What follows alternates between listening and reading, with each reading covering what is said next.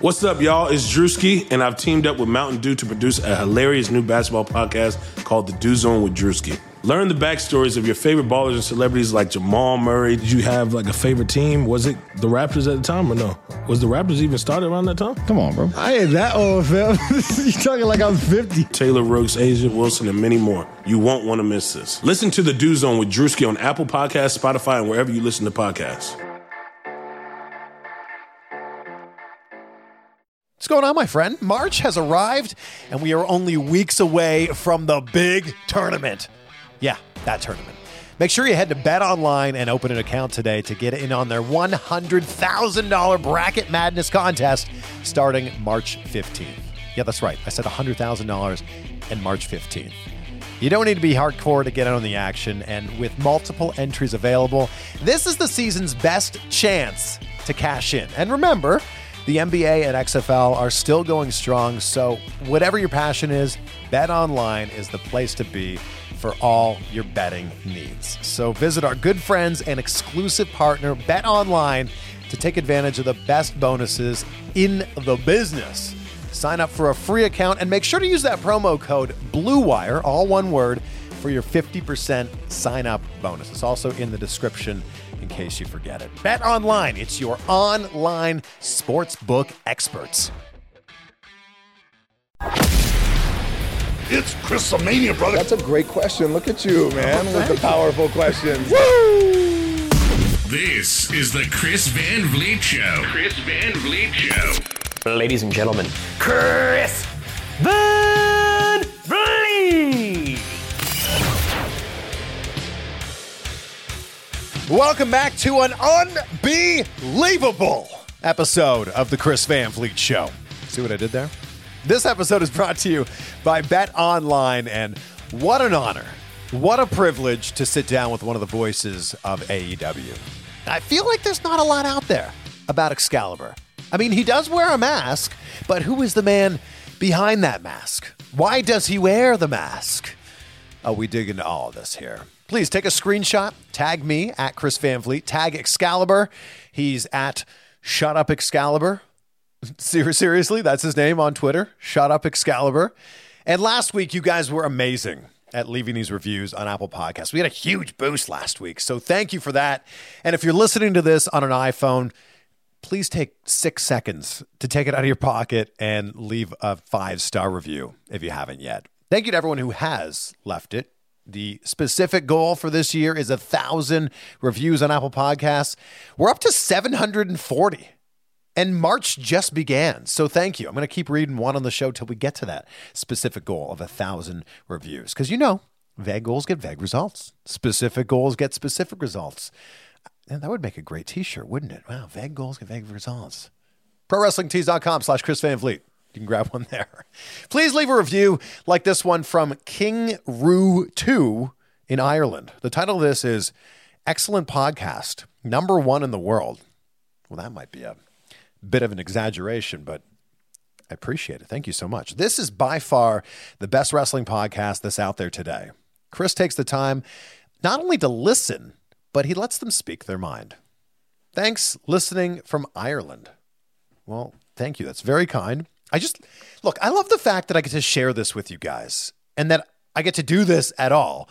But it's mind blowing to me that we can live in a world where I can have these conversations in a hotel room, like this chat with Excalibur, just the two of us in a hotel room, and boom, click a couple buttons, put this out into the world, and we can all listen to it together. And for a lot of people, the first time that you heard Excalibur was all in September 2018. And if you were like me, you're like, ooh, this guy's good. And then when they showed him on the screen, you're like, oh, this guy's wearing a mask. Which then, of course, leads to why is this guy wearing a mask? Who is this guy? And if you are familiar with Excalibur, you'll know that he used to be a wrestler. He's one of the founders of PWG, Pro Wrestling Guerrilla, the massive indie federation in Los Angeles where so many stars have gone through. And now he's the voice of AEW, along with Tony Schiavone and Jim Ross, where he told me that he's learned a ton from working with those legends.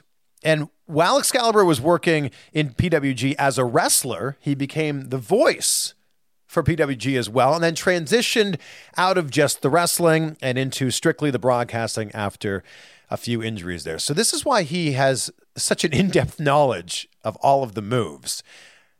And you'd be surprised to hear the wrestling that he grew up watching and who his broadcasting influences are. They are not who you'd expect them to be. So here we go. Give it up, my friend, for Excalibur.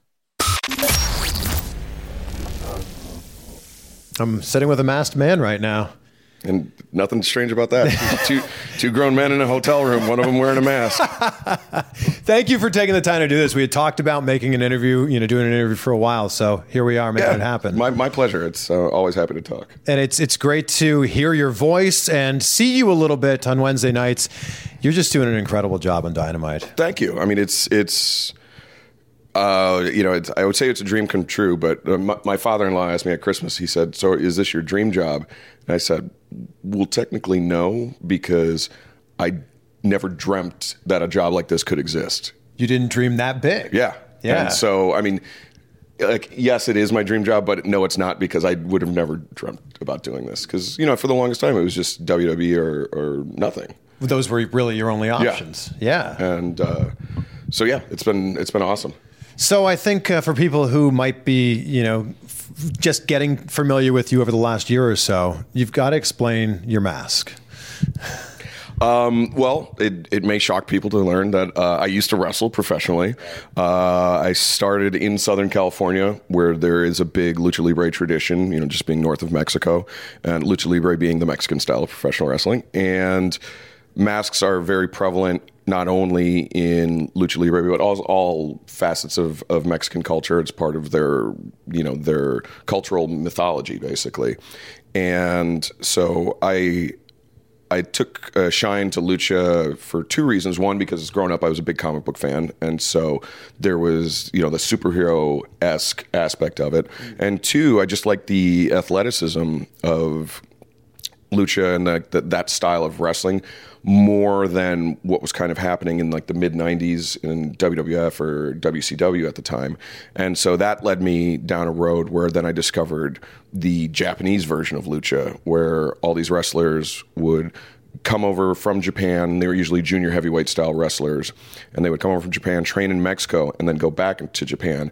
And they started their own promotion uh, called Universal Pro Wrestling. Gran Hamada was the one that started it, and that promotion had the very early incarnations of the Great Sasuke, Super Delfin, Taka Michinoku, uh, Gedo, Jado, Ultimo Dragon, you know, like all these guys who would go on to be some of the greatest junior heavyweights. And so that, when I saw that, and I was like, oh my God, that's even better than Lucha because it's taking some of the the harder hitting aspects of the Japanese style, marrying it with like this athleticism and that really is like my sweet spot for professional wrestling. So, you know, a lot of guys will talk about like, oh, I remember when, um, you know, Austin and Rock did X, Y, and Z, and I'm like, oh no, I remember when uh, you know they had the the most amazing six man match at uh, the Michinoku Pro. It was a Kai Oh, wow, versus- okay. you know, and like that that really is my sweet spot, and so that's um, you know like because I was.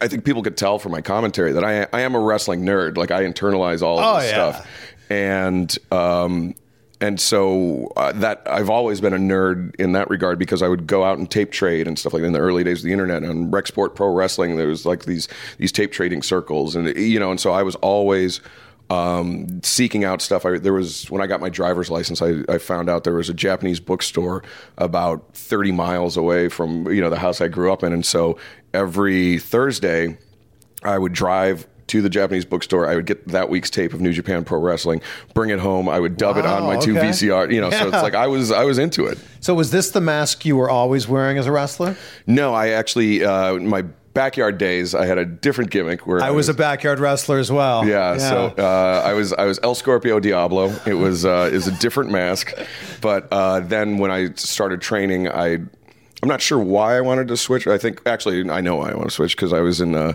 uh, in Southern California when I told told the native uh, Spanish speakers that I wanted to go as El Scorpio Diablo. They were like. "Eh, You're kidding, right? so, uh, so then I, I switched up to Excalibur, but then you know switch up the look as well. And so this this style of mask has always been you know what I've had since 1999. When you're like I imagine you don't wear the mask all the time out in public, but if you're like checking into a hotel like we're out here, are there ever fans that are like, I know that voice?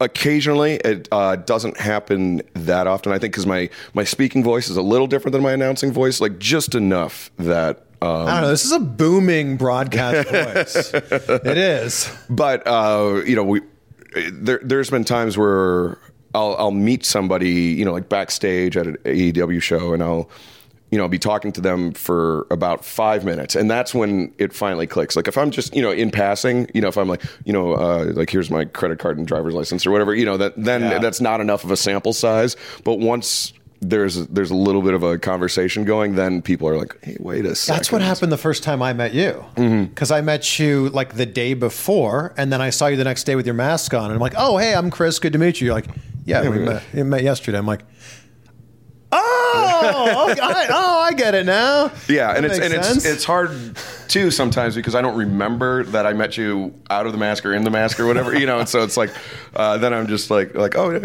remember at the, the the hotel lobby or whatever, and yeah. So your your your wrestling career was like seven ish years, I believe. Yeah, yeah. So what caused you to go from wrestling into commentary? Well, um, it was kind of by necessity because uh, in 2003, some friends and I we started a promotion called Pro Wrestling Guerrilla (PWG), and we realized that uh, you know selling tapes and DVDs at the time was uh, unnecessary to, to to have the the business be you know successful, and so we I think the first show we released without commentary, but it just kind of felt weird, and so we went back and just recorded our uh, our own commentary as myself and Disco Machine, and we just did did commentary for the show. And it was a lot. It was very tongue in cheek. It was it wasn't good. Like I, if I listened to it today, I would just want to tear my ears off. But um, that was that was the roots of it. And you know, throughout the years, you know, we we didn't have the budget to bring in anybody to do commentary, and so we just did it. Everything about PWG is you know DIY, you know, very bootstrappy, and so you know all. You know, from from from tip to tail was all done internally, including the commentary. And so, just throughout the years, and you know, the repetition of doing that um, allowed me to develop. And then as as we started going on for longer, I kind of realized like, oh, we ha- we legit have like the best wrestling in the world. I need to be more serious about my job and commentary to to do these guys the um, you know the. The, the best job possible, you know, because like Yeah. if they're if they're going all out in the ring and I'm just sitting here making jokes, like that that kind of undercuts the importance of what they're doing. So I started taking it a little more seriously. Right. And did you have any sort of formal broadcast training or any play by play training? Nope, nope. It was just uh, Wow. it- Just listening to the greats? Yeah, well, that you're no. now working with? so so that's the other interesting thing is, um, of course, I know Jim Ross and Tony Schiavone. I've, I've listened to a lot of their, uh, you know, their calls throughout the years. But the, um, the the broadcasters that really inspire me are actually like basketball or hockey broadcasters, and um, you know, like there was I, I I grew up in Detroit, and so when I was growing up, the Pistons and the Red Wings were both super hot, and so I was always watching those games, and like George Blaha from the Pistons, and then you know, like now in uh, NBA, uh, Mike Breen is one of my favorite uh, commentators, and just listening to to his delivery, and then how he's able to uh, you know, call the action, but then you know, tell tell a, a story, and you know, and especially in a, in a you know a, a sport like basketball or something, you know, there's it's it's two teams trying trying to score the most points, but then there's all these little sub stories that he's able to identify, and it's like, oh, last time we were in Denver, you know, this this happened, these guys got into a scuffle, we should keep an eye on that, Yeah. and so uh, you know, stuff like that is has been, I think, a little more influential in my style of commentary than you know Jim Ross or Tony Schiavone, but yeah, I mean, they are you know legends in in this in this field. So, But if you grew up watching Japanese wrestling, you're not really able to learn about the commentary because they're speaking Japanese. right, and I think that's where kind of the emotion in my voice comes from, um, because you know when when I would be watching those shows. you're right. I couldn't understand a word, but uh, I I could hear. You know, they would get excited, and, Oh, yeah. and and they you know they as the as the the intensity of the match came up, you know, rose. Then the intensity of the announcers rose as well. I want to jump back into the PWG stuff because what you've built there is nothing short of incredible and incredibly impressive as well. At what point along the way did you guys start to realize, oh, we've got something really special here? Um, I think it was the 2007 Battle of Los Angeles. I might be wrong. Might be six, but uh, it was the first show where we had Dragon Gate guys come over and compete in the in the Battle of Los Angeles tournament. And after that happened, the guy there was a couple guys that were on the show, El Generico, PAC, Kevin Steen, that by wrestling with CIMA and the Dragon Gate guys, they got invited to go over to Japan to train at, and, and work at Dragon Gate. And so then we are like, oh, this is, you know, PW, we never set out with PWG to to be the biggest or most financially successful wrestling promotion in the world. We started because we loved wrestling, and we just wanted to put on good, fun shows. Mm. And so to see that something that we had built, you know, over four years or whatever it was, was now allowing our, you know, friends and peers in the wrestling world to go on to bigger and better opportunities. Then we were like, oh, okay, we've we've really got something here. I mean, there's like a real legend attached to PWG. The fact that your tickets sell out very quickly, the fact that you know you have a very hardcore fan base. Have you ever thought about running bigger venues so more people can come? So that um, I'm my involvement on and you know with PWG is strictly on kind of I guess we'll say like the marketing side. You Okay. know, like I mean I was a graphic designer by trade, and so all of like the the you know the uh, the vi- the DVD elements or the on-screen elements and stuff like that. I still do that. I still do the the DVD covers, but everything else is all Super Dragon, who's uh, my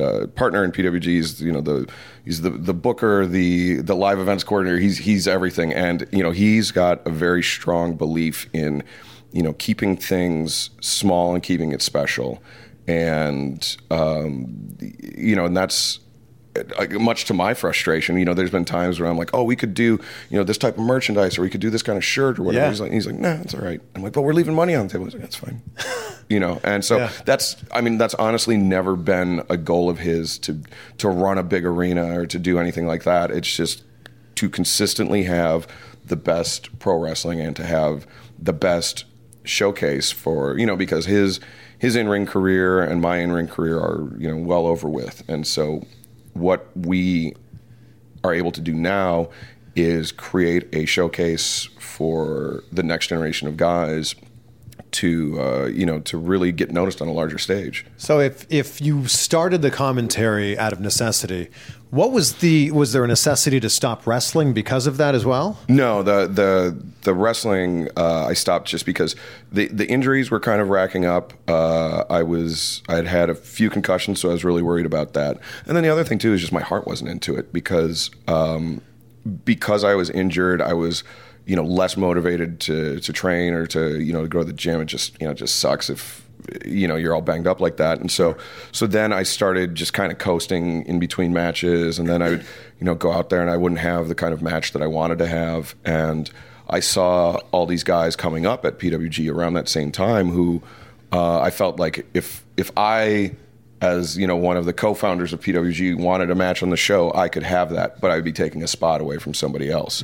And so i think it, it was it was a tough realization to come to, but one that I'm ultimately glad I did come to when I came to it because, um, you know, I mean, you've, you've talked to enough wrestlers, you know that they're they're a stubborn bunch, and um, and some go on well beyond well longer than they should, and so you know, I mean, I'm still.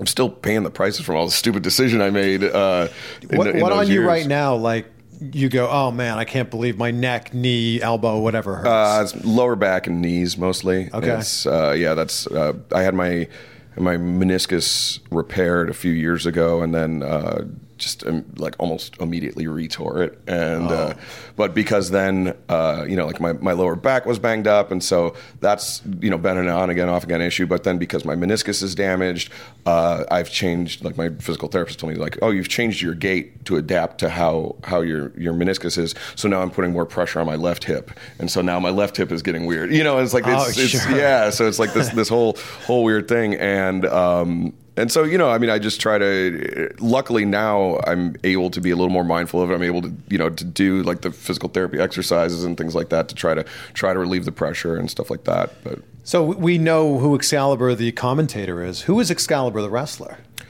Uh, that's a good question. I don't. I wasn't. I. I wasn't very focused uh, in terms of of you know what my character was or anything like that. Um, ultimately, I wanted to be a good base for guys. Um, one of one of my favorite rivalries was uh, Rey Mysterio Jr. and Psychosis, and Wow. um, and Psychosis would always make Rey's stuff look so amazing. So I always liked wrestling, you know, like shorter, athletic guys, and then uh, you know being able to take their moves really well and really. Um, you know, really accentuate their athleticism and, stuff like that through my, you know, through my bumping or through through my taking their moves, and um, I think that's also kind of you know my, my commentary style too is uh, I mean yes I wear the mask but I you know I don't draw any attention to it. I don't really talk about my career. I'm there to uh, to accentuate and to enhance the in ring product. And Was there ever a point when you were starting to make the full time transition into just commentary that you went, maybe I don't need the mask?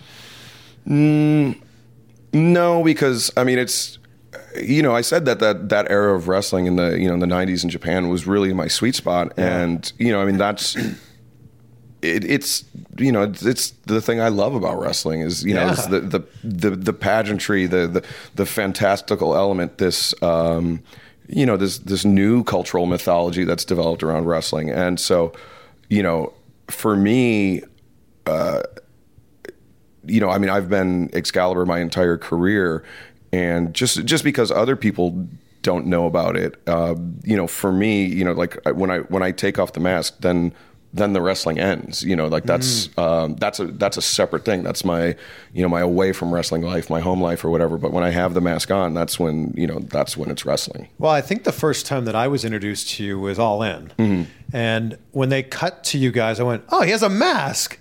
And he's like really good, uh, and I and I think that you're right. It makes you stand out. It makes you incredibly unique. And then you just kind of go, it doesn't matter what. Right, it because looks you, like. you see you see me thirty seconds a show. What does Yeah. it? Yeah, what does it matter? You know, Jim Ross wears a big black cowboy hat. Tony Schiavone's got diamond earrings. Like, uh, like that's you know, I mean, what does what does it matter what we what we look like? As long as we're you know doing our job well, then I, it doesn't matter. And, and I think that that's the thing just about broadcasting in general. People don't notice really until you're bad. You know what I mean? Yeah, yeah. Unfortunately, if you're really, really good, people just kind of expect it. Mm-hmm. And then if you're bad, people are like, oh, that's awful. That, Right. that thing is terrible. So, how did All In come about for you? I had known the Young Bucks for, I guess at that point, about 12, 13 years. And I, I actually met them, actually, no longer than that, because I met them the first time was at uh, Super Dragon. And I and myself were running or like guest teaching a, a class at Rev Pro, which is Revolution Pro in Southern California, um, unrelated to Rev Pro UK. But uh, we were we were at the school and we were running a class. And Matt Jackson came in, and he was uh, Mr. Instant Replay Matt Jackson. He already had his gimmick, and he came in from the you know his backyard fed, and like you know he had all his, his backyard titles and stuff like that. And and you know like the drill was uh, you know, like leapfrog, uh, drop down, shoulder tackle, elbow drop, or something like that. And he did, you know, leapfrog, drop down, shoulder tackle, standing moonsault press, you know. and and this was just like in front of like the class, and and myself and Dragon just looked at you like, who is this asshole? and um, so that was the first time we met him, and then a few years later, they had. Um, you know, they, they kind of realized like, oh, we can't be doing stuff like that, and they they'd kind of tightened up uh, that that that aspect of their attitude, and they ended up getting booked on PWG, and so uh, I had known them through that, and Matt approached me about doing all all in, and he said, you you know, you are the the soundtrack to our to our rise in wrestling. And because with you know without PWG, they wouldn't have gotten booked in Dragon Gate. Without getting booked in Dragon Gate, they wouldn't have got booked in Ring of Honor. Without Ring of Honor, they wouldn't have got booked in New Japan.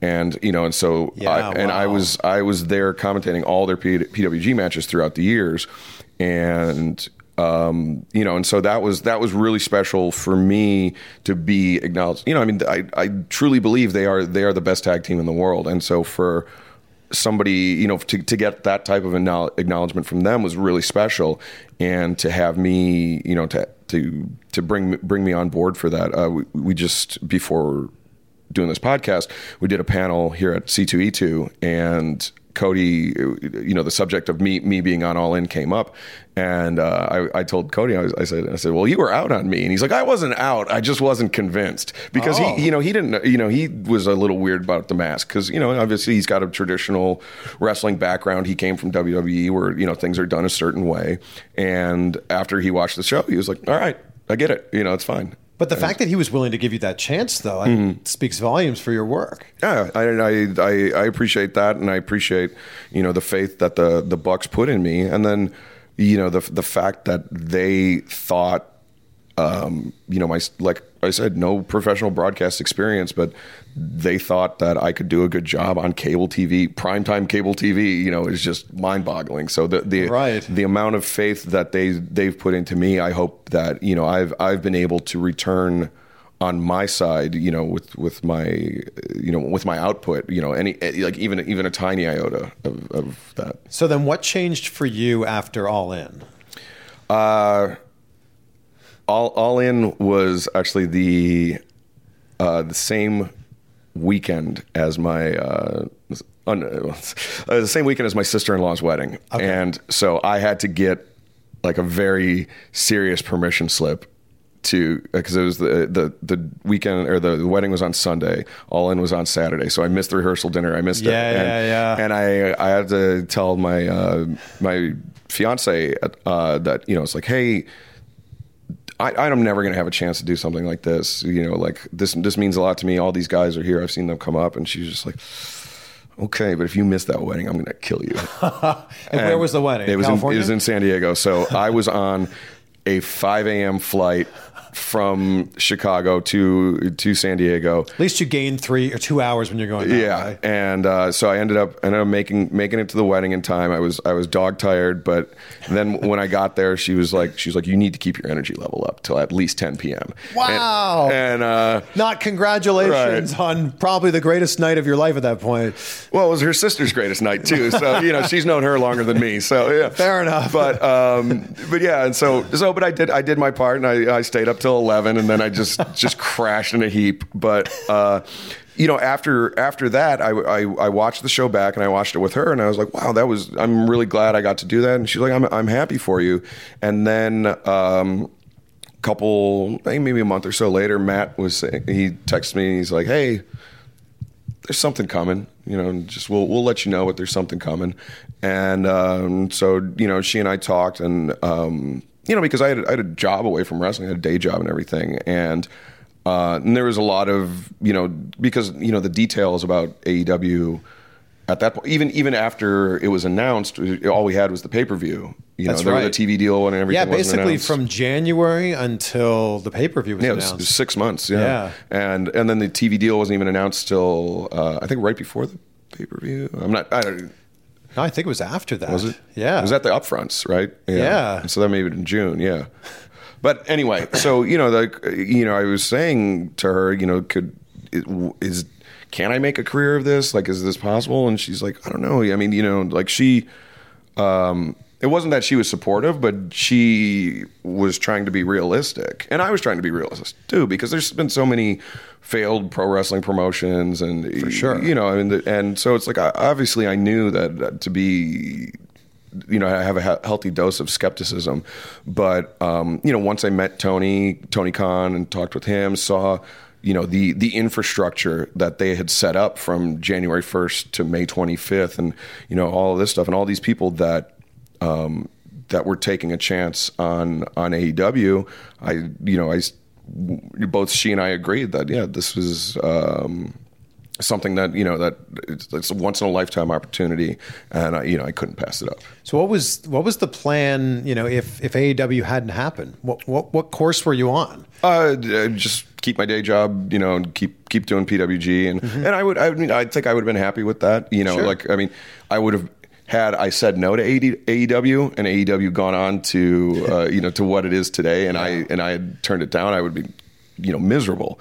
But you know, had AEW never never even been an option, I think I, would- I would have been been fine because I, I never I never had any expectations of you know about my involvement with wrestling beyond just PWG and beyond being a place where guys could you know apply their you know sh- you know sharpen their their instruments and you know get ready for the, the next stage whether it was you know Japan or WWE or wherever. When you found out that Jim Ross was getting hired on, what was your reaction? Uh, there's absolutely no way they're going to let me sit next to Jim Ross.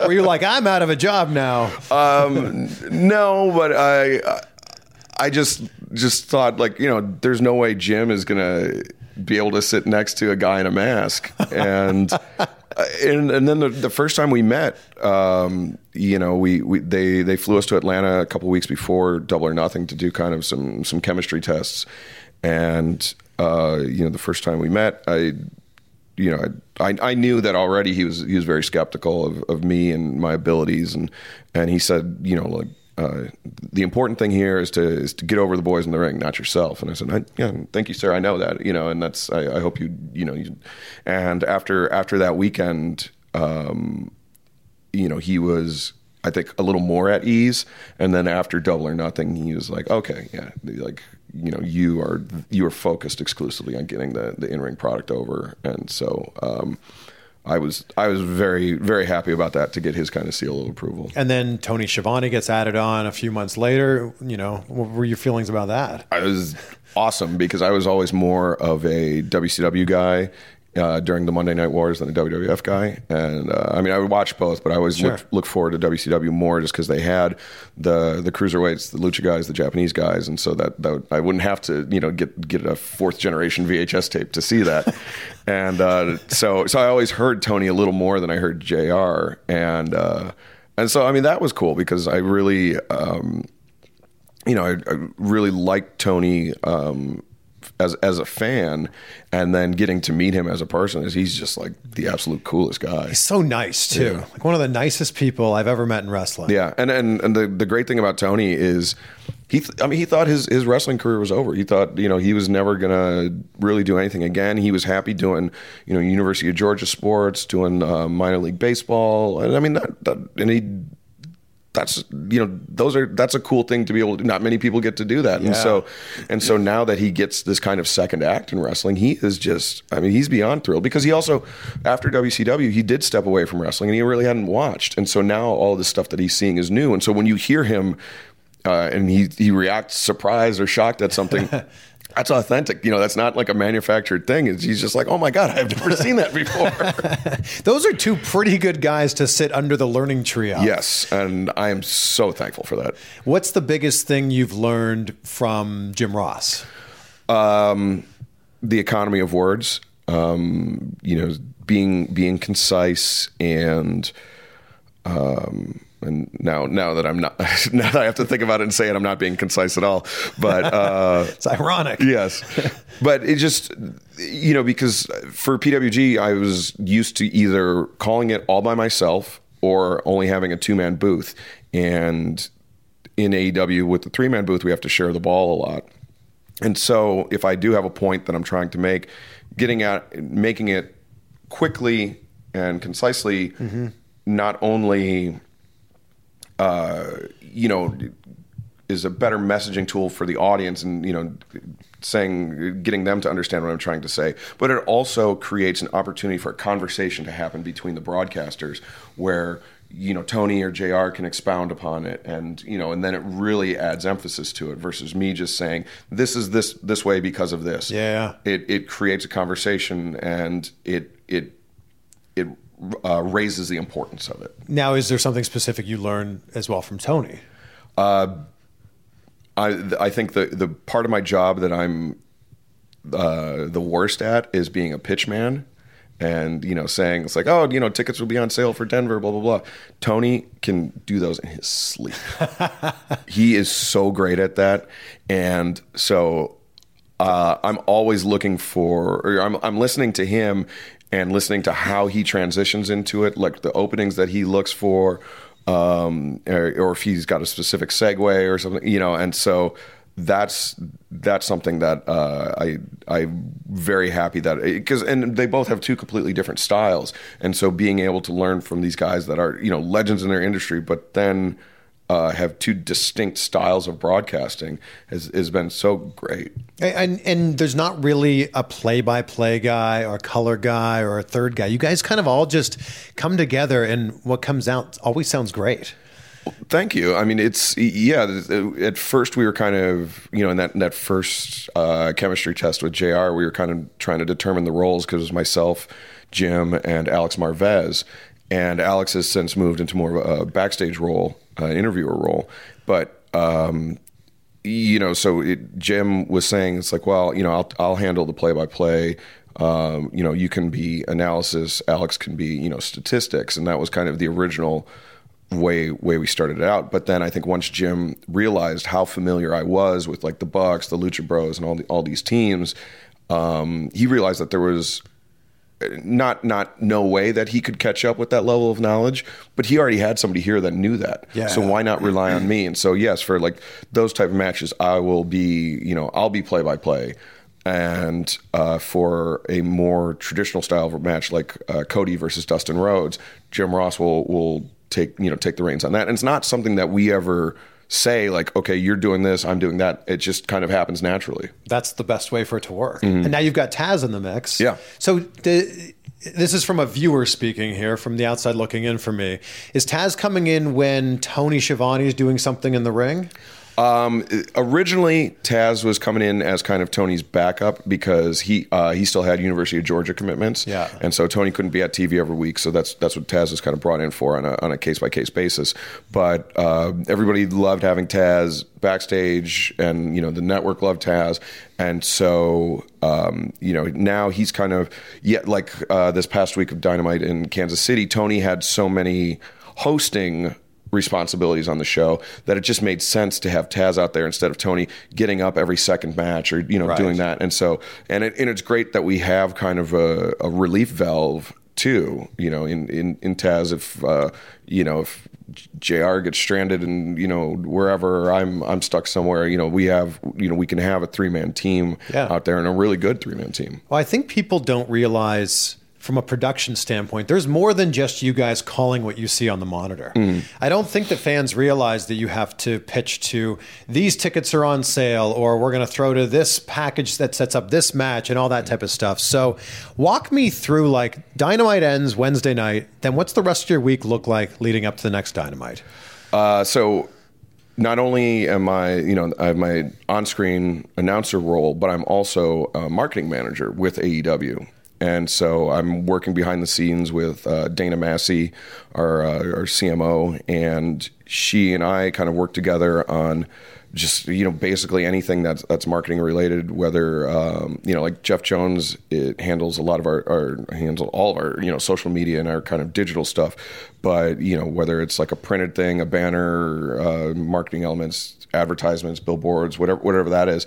Dana and I work that. We we kind of uh, you know we've developed like the brand identity and things, and these are all things that I've done in my away from wrestling career. Yeah, okay. And uh, so it's been actually really cool because I mean that's something I do enjoy working on, and then to be able to to have that aspect of it along with the you know the on screen aspect is, is really cool. I mean those are like two of my biggest passions, and so so after TV, um, you know, fly home, catch up on you know catch up on the emails. We'll you know kind of chat with the Turner guys. You know what what are they thinking about next week? What are their big marketing activations? And then weekends are usually you know thankfully pretty quiet. And then you know Monday we we uh, you know have conference calls with the Turner team, our internal team, about the, the next week's you know priorities. And then uh, Tuesday morning flying out to Dynamite, and then. Uh, Tuesday night production meeting, Wednesday, you know, show day, Thursday fly home, you know, catch up with Dana, emails, you know, Rinse, lather, repeat. Yeah, yeah. I, I, I'm surprised to hear the Turner people are that involved with what's going on. They are they've been a, a fantastic partner with us because you know at first we were kind of skeptical. We didn't know know what to expect, but the team at Turner has given us their their full throated support. They have dedicated so many unexpected resources to us, and um, it's they're they're just as invested as as the the internal AEW team is in in our success, and that's that's really awesome. Like here at C2E2, we have AEW, we have our own booth presence, but Turner, um, in in order to to promote Dynamite. Has you know had made a big marketing spend on uh, everybody gets like a AEW drawstring bag and there's like free posters and all this stuff Wow. and so and that's separate from our company that's all done by turner and that's uh, and so they are super super uh, involved in in promoting the show Well, they should be. I mean, they're probably pretty happy Yeah, to have yeah, oh, such a sure. popular show on TNT. Um, but in terms of the actual like work that you do that we hear on the air on a Wednesday night, what all goes into that? I I have my own, you know, kind of way of, of writing up my notes and stuff like that. Like, well, uh, after the the production meetings, uh, Alex Marvez will actually kind of write up some bullet points about, you know, like uh, statistics and and these sort of things. And I like to let JR and Tony have those, and then I write up my own notes because if we're all reading from the same thing, then it you know it could kind of sound uh, you know a little redundant or something like that. So I try to look for for different you know different angles of storytelling than um, you know than, than the other other guys might, and um, so yeah, I mean I you know I, I watch back the shows. I you know I've got I've got my own, own notes like almost kind of like a like a diary of, of things that had happened. Like you know like for Cody and MJF um, like as it's happening if I have certain thoughts I'll, I'll write that up. And then I have like a you know a Google Doc that I could just refer to um, that said you know week whatever in Huntsville like this this happened and you know blah blah blah. And like you know so then I'm able to to take that chunk out put it into my show notes for that day and, and that sort of thing. Now, people are, that are watching overseas, they get like a different feed, right? So when when it goes to commercial, they still hear your commentary, right? Yes, yeah. They uh, the the FITE TV feed is is uncut for two straight hours, and That's got to be uh, difficult because that's usually the point, and I speak from experience in television. During commercial breaks is when you get to talk to producers, Mm-hmm. figure things out. Did that go well? Let's try this. If people are able to listen in on this, how do you get that stuff accomplished? Uh, that's it's tough because well, so I've my all my broadcast experiences have been up up till Dynamite. I'd been on a pay per view, and pay per view is just you know four straight hours. that's true, yeah. And for PWG shows, um, I, there's no producer or anything. There's no. It's just me, you know, talking into the um, into the into the box, and there's four straight hours of that, you know. And so like I've I've always kind of worked in in, in that way, um, but you know, Jr. and Tony are used to TV wrestling, used to commercial breaks and stuff like that, and so there's uh, what what we'll end up doing is we ha- we have a talk back button where we can talk back to the truck, and so if I have to relay something to Tony, and we can't do it in commercial break, I'll I'll relay it to the truck, then they'll put it back out to Tony or to Jim or whoever, and that's kind of how how we get around. Oh, and the talkback button doesn't go over the air. Right, yeah. Oh, and so we're talking directly to the producer. Yeah. Right. Do you have a favorite call? I mean, it's only been, you know, not even a year, but do you have a favorite call so far of yours? Um, I, I like uh, when uh, the best friends do the hug. uh, I, I just said it. Uh, you got to give the people what they want because every time they do it, they do the big Okada zoom out, and it's, it's way more dramatic than it than it should be. Which be. is amazing. right? And so so I, I just I said that just like as a joke one time when they did it, and uh, you know because it is so absurd that they're doing the zoom out on this hug, and um, and then so now it's just become like one of my calls, and then Jr's favorite call of mine uh, is Tope Suicida, and Yeah. uh, and so like when when a guy does a dive, he'll literally like turn to me and be like, eh? Eh? you know. When you're done calling the show, because it's not just Dynamite, it's obviously dark as well. Hmm. What's your voice sound like? Uh, it's pretty good. I, um, you know, like I think um, as as time goes on, I'll probably have to do some, you know, vocal training or you know, some, like what what singers or, or anything like that does. But you know, now because I'm only calling one show a week, or in cases like this with the pay per view, two in a week. I've got enough downtime in between that it's not, you To know, rest it. yeah, yeah, and I, and you know, like I've done PWG shows like Battle of Los Angeles, where it's it's three straight days, and I'm doing it solo, and it amounts to being like 13 straight hours, or you know, 13 hours and three days of wrestling that I'm Yeah. calling. Yeah. And by by the end of that, like I'm totally fried. And so to have, you know, to just do three hours on a Wednesday night with Dynamite and Dark, um, you know, it may be a little scratchy afterwards, but by you know by Thursday night, you know, by 24 hours later, I'm back to normal. Well, when I did the interview with Justin Roberts, he talked about there was a point in his WWE career that he almost lost his voice, like completely. Mm-hmm. Yeah. And I, you know, I get it. He's very, you know, very boisterous with his Mm-hmm. voice, but the, you know, you you are too, is with your style. and I think it's the not only is the AEW schedule helpful to the in-ring wrestlers it's helpful to to everybody that's involved in the show because Justin doesn't have to hit the jam you know like he doesn't have to hit that every single night night after night after night. Um, you know he he has to hit that once a week Yeah. you know or and so it's it's it's helpful in that regard and you know it gives longevity to to everybody. And and I mean including like the the production team. You know they instead of you know striking the the stage and getting you know getting it out Yeah. to the next day to you know the next town and and putting it up and, and having to do that you know work this this this breakneck schedule they can you know strike the stage get it to the next town and then leave it in the next town fly home fly back get the stage up you know so it's it's a much easier schedule on everybody you must have so many frequent flyer miles already.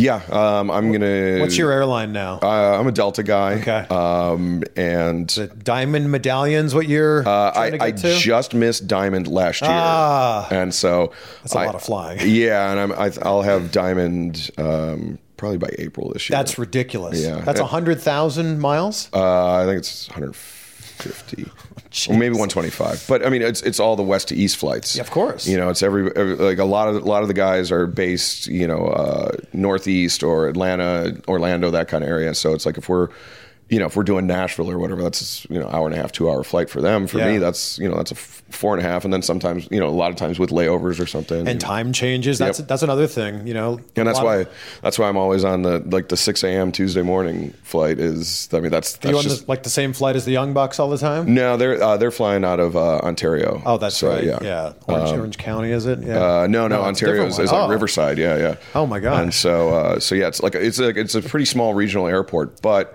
the the good thing is because they are uh, you know EVPs, they can say. Fly me out of this airport, you know, and, and everybody's like, "Okay, cool, yeah, yeah, no problem." In doing the research for this interview and just and even finding out about you after All In, there's not a lot of information about you out there. I mean, if you really, really dig, Right. But is that something that you you like? Like, obviously, you're wearing a mask. You're a man of mystery. You know, in a certain way. Is that how you like to keep things? I mean, I do. I do enjoy my privacy. I do like being able to walk through the airport or you know walk through the convention center here and nobody really knowing who I am. And because uh, you know, I mean, despite being involved in professional wrestling and despite you know wearing the flashy mask and stuff like that, I never, you know, like I said, I never. I always wanted to be a base for somebody. I always wanted to make somebody else look good, and so I've never really set out, set out to be a star. And um, and I'm I'm happy with that. You know, like I, I it it would be very easy for me to just all of a sudden take off the mask and be like, this is me now. Everybody noticed me, but it's like you know, I don't. I mean, I that it's it's cool when you know people r- recognize me or find out who I am, and they you know they're. Uh, and they, you know they they smile and stuff like that, and that that's a cool feeling. But um, you know that's not really what it's what it's about for me. It's not not not not to say that everybody that's you know on, on screen is is self serving or something. well, that's like kind that. of how wrestling is, though. Yeah, You yeah. know, in wrestling, people are trying to put themselves over. That's very much how it is. My my job, I 100% believe my job is to put over the in ring product. Um, but but you know, and, and that's a that's a rare place to be coming from. I think that a lot of people go, "I'm on camera, I'm now." Well, I mean, you know, you're you're you're Canadian, and I'm from Detroit, which is just right across the river from Windsor. I think there's something about that that Midwest, uh, you know. Good hard work will be eventually rewarded work ethic, you know, and I think I mean that's something that I I mean you know I still believe is just like I don't you know I don't I don't need a pat on the back. I don't need to sign the biggest contract today. But if I do a good job and you know everybody everybody likes my work, uh, both the fans and the you know the, the the office and the Turner people, then yeah, I mean I think one day you know like I mean I'll be be rewarded however however it may be monetarily or, or otherwise. Was there any discussion, you know, years ago about an audition or tryout with WWE?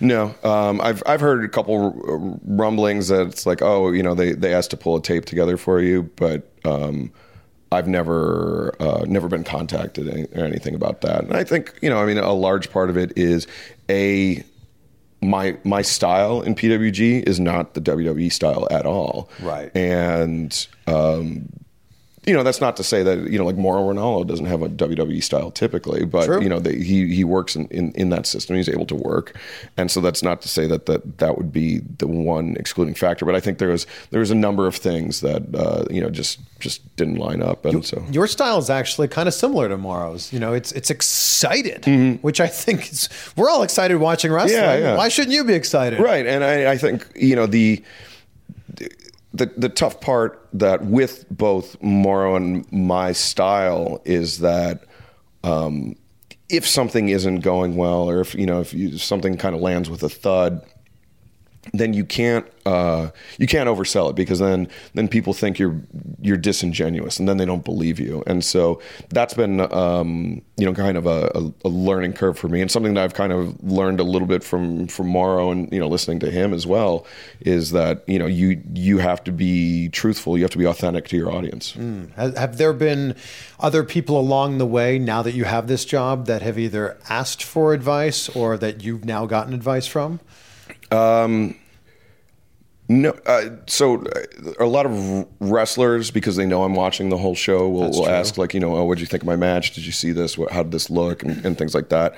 And I haven't really you know spoken to any other any broadcasters about you know imparting advice or anything like that. But uh, you know on on the indies or you know everybody I think is very supportive and Ian Riccaboni and I have had conversations Lenny Leonard and I have had conversations we're all very supportive and very happy for each other and I think there's like a lot of a lot of camaraderie in in that world that may not necessarily exist in you know in WWE. Sure. You- You mentioned your fiance earlier. Is she a wrestling fan? No.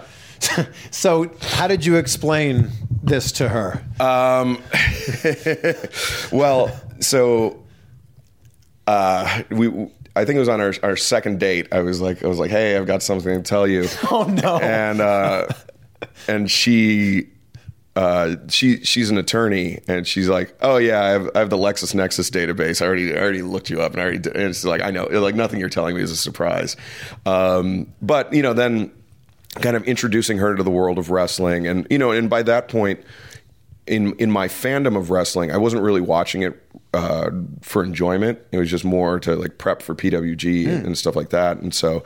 Um, you know, and she she didn't care. You know, like her her only experience with wrestling was that um, you know when she was in high school, all the boys in her class would do you know DX and um, and so that's you know she didn't really have an opinion outside of that, and so when I think when she saw how you know how passionate and how um, how much I enjoyed it and how how big of a part of my life it was that she was fine with it. I, I don't think with wrestling you can really be one foot in. Bless you. Thank you. Um, and if you were just watching it before to kind of prep for PWG, you probably weren't all in with it. You were maybe all in with PWG, but Hmm. you wa- weren't all in with wrestling. Pardon all the puns about all in. But, you know, did that obviously change for you about a year ago? Um, a little bit before that, um, I started watching a little bit more New Japan and stuff like that, just just for enjoyment's sake, and I, because I think, you know, like with New Japan World, it became a lot easier. You know, I didn't have to I didn't have to do a lot of legwork for it, and you know, like I mean, at the time, you know, I had my day job, my my recreational hours were kind of limited, and so I don't want to have to you know search for for content and do do that sort of stuff. If I can just you know pay ten bucks a month and just get all this stuff, it was a lot easier. And so then that led to me watching a little bit more wrestling, and then you know just. Uh, going going down rabbit holes like when you know before you know I guess five six years ago for PWG I would just kind of watch whoever was right in front of me whoever's going to be on the show that you know that night or whatever that week. Um, but then I would I think as wrestling Twitter has kind of grown I would see like gifs and I'd be like oh this guy looks pretty good. And then I'd go down a rabbit hole looking at their match they not necessarily booked on PWG but just kind of general awareness Do you uh, do you have any advice for someone who might be watching this that wants to be in the position that you're in now? Uh, well, I hope you don't want to be in my position because I, I have no intentions of relinquishing this. But um, I will die in that chair. No, I think the the advice would just be don't. It's, it would be don't give up, but not in a like oh you have to be relentless way, but just don't uh, you don't let your discouragement or if you know if things aren't aren't going well, don't let that be the kind of death knell on your dream. You know, it's like I like I said, I never expected this to be possible. This, you know, there was some sort of cosmic confluence of events that allowed you know Tony Khan, the Young Bucks, Cody, uh, and Kenny Omega to come together and and s- start this wrestling company. And you know, if if that can happen, like anything can happen. You know what I mean? Like it's just so crazy that that we're sitting here, uh, you know, 24 hours before our, our pay per view in Chicago, and that you know that's that's just wild. That sh- that sh- this shouldn't exist. And so if this can happen, then you know anything can happen. And yet it does exist. And every time you walk into one of those, those arenas, is it still just like an overwhelming feeling of gratitude for you? Yes, yes, it's it's cool, and you know, like I'm less less nervous now that I've you know we've been doing this for 21 weeks or whatever it is, and but you know I'm still just like there's still a part of me that that is the wrestling fan that um, you know when I hear Jr. welcome us to this show, you know, hello everybody, and uh, like still kind of gives you know gives me goosebumps and. Um, and I and I hope that never goes away because this you know this is a dream job, and so we're, trying to do. I say we, and I, I mean everybody in the company is trying to do everything that we can to make this successful for as as long as we can, and to keep the you know keep the camaraderie and the culture that we have backstage like it is, and uh, you know not not turn it into a lot of backbiting or you know like, like that sort of stuff and i mean th- that will will happen eventually but i think you know it's it's important that that we kind of keep that um that supportive attitude of everybody you know Since it's been 21 weeks, like you said, what have been the biggest changes since week one and two and three to where you guys are at now? Definitely the tightening up of the show you know on the on the on the format the, the actual run of the show I noticed JR doesn't throw to break. He goes, we'll continue in picture in picture. And from a production decision, I'm like, that's very smart. That is is, and it's something that um, you know, Jr. Throwing to break is an art, yes. and Jr. has it down to a science. And if if we if we're getting counted down in our ear that we've got eight seconds to break, Jr. has an eight second version of it. He's he's got a seven, a six, a five, a four. You know, like Wow. he, he's got it. He's got them chambered, and he can he can pull him out at any any time he needs to. And so because he's you know he's got these standbys it was a little tough to get him to change it up and so now he has to um you know instead of saying we'll be right back or don't go anywhere or whatever you know or you know he has to throw in that that picture in picture thing and but not every break is picture in picture. no, it's not. Yeah. And so, and but we're you know we're getting the heads up in our in our ear that you know this is a picture in picture, this is a full break, whatever, whatever the case may be. Yeah. And um, yeah, so it's there. There there's been changes in that regard, and just you know the, the overall. Uh, you know, th- from a production standpoint, there's been a lot of experimentation with like different camera angles and uh, things like that. Like the uh, there was a couple shows where we had like the sky cam that was on the wire, and that that provides like a really cool angle. But not every building is set up, you know, where they have the trusses in the right place to Yeah, do that. yeah. And so, um, you know, it was it was something that that I think the the production crew really liked. But from a um, you know, from a logistical standpoint, didn't always work, and so they they abandoned that in favor of other angles and, and things like that. And so there, you know, there there was experimentation. There will continue to be experimentation, but I think now that we've gotten twenty, you know, twenty plus shows under our belt of of weekly television, um, we know we know now what the AEW formula is, and now we can experiment a little more safely with you know like knowing that okay if this doesn't work we can fall back on this And I'm sure that if we had the same conversation a year from now, and two years now, and three years from now, the product's going to continue to evolve. Yes. And continue to get tighter and better. Yeah, it, I mean, it always will. I mean, that's the uh, the, the the whole thing about. Uh, I mean, just I mean, almost anything is you know once you become complacent, uh, you know people people realize that and then they stop uh, they stop being interested. Yeah. Well, speaking of the high angle camera, I'm glad you had one when Cody did his moonsault off the cage. I, I can take absolutely no credit for that. I was I was really happy we had that too. That was uh, that was a pretty insane spot. Yes, uh, Cody. Cody mentioned that he was like uh, when uh, his form was basically like when on the Muppets when Kermit would get thrown across the room. He was just like, oh, like it was like like a total rag doll.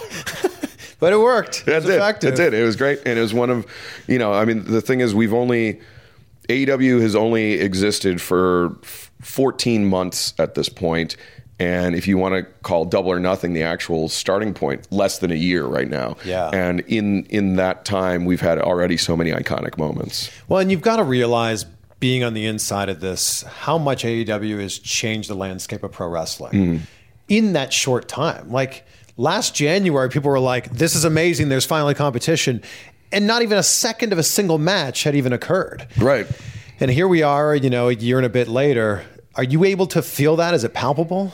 Oh yeah, definitely. I mean, you know, just from from the the level of in, like not only fan interest but um, wrestler interest, like you know, and not not just guys that are on the indies looking for a break or guys that are in you know WWE that are you know looking for alternative or looking to to leverage us for contractual things. It's just you know, it's I think it's sparked a lot of people it's it's it's brought brought the fan back to these kind of wrestlers that might have been jaded and it's brought the fan back to these to these lapsed fans you know that that have been out out on wrestling or you know just might have you know might have watched it still were kind of interested but it wasn't that big part of their their routine but they now have kids and stuff like that. And it's that's been that's been actually one of the coolest things is talking to you know people that are that are around my age but now they have you know 10 11 12 year old kids or whatever Yeah, yeah. And, and those kids are watching it. And you know those kids are painting their face like Darby Allin or they're you know like doing that sort of stuff. And that's that's super cool Look, I've really enjoyed this conversation, and I want to thank you so much for taking the time to do this. And man, congratulations to you. Thank you, man. On everything. Yeah, it's, I mean, it's my pleasure. And like like I said, I mean, without AEW, we wouldn't we wouldn't even be sitting here. So I'm extremely. I don't know. I'm moving to LA soon, so I'll, I'll be at PWG shows. We'll get some fish tacos. You know. We'll do Oh, that, yeah. can we? no, but I'm just I'm so stoked uh, to see what's been going on with AEW, and you know, it's it's your voice along with Jr. and Tony Schiavone's that's kind of leading us on this path. That's that's so wild. I mean, still still pinching myself over that. Thank you so much. No, thank you, man. Appreciate my pleasure. you. Oh, what a chat. What a guy. And he is just getting started with AEW. Well, AEW's just getting started, like he mentioned. 21 weeks into television, I guess 22 weeks now, because this was recorded uh, last week. I hope you enjoyed this chat as much as I did. And I hope that you leave this chat going, man, Excalibur couldn't even dream this big, and now he's doing it. What would happen if you started to dream bigger? Hmm. I hope you also leave this conversation with a little more knowledge about Excalibur. And I know that next time you hear his voice on Dynamite or on a pay per view, you'll appreciate him that much more. He's very talented, and like I said, he's just getting started here. So take a screenshot, tag me at Chris Van Vliet, tag Excalibur at Shut Up Excalibur, and let us both know what stands out the most for you. Oliver Wendell Holmes said, Man's mind, once stretched by a new idea, never regains its original dimensions. Mm, so stretch your minds with the rest of this week and into the weekend. Got a bunch more interviews on the way. One from Impact Wrestling, one from someone who used to be in WWE, and one from NWA. It's on the way. And If you're going to be in Tampa for WrestleMania week, WrestleMania weekend, I would love to see you there. I'll be there, I think, most of the week. I think I'm flying in on Tuesday. So I'll be there most of the week. I'd love to see you, I'd love to meet you. And man, that's like a month away. Man, time's just flying here. How, how are two months of the year already done? Well, we have 10 more to make this great. Make it a great weekend. Make it a great week. We'll see you soon. Woo!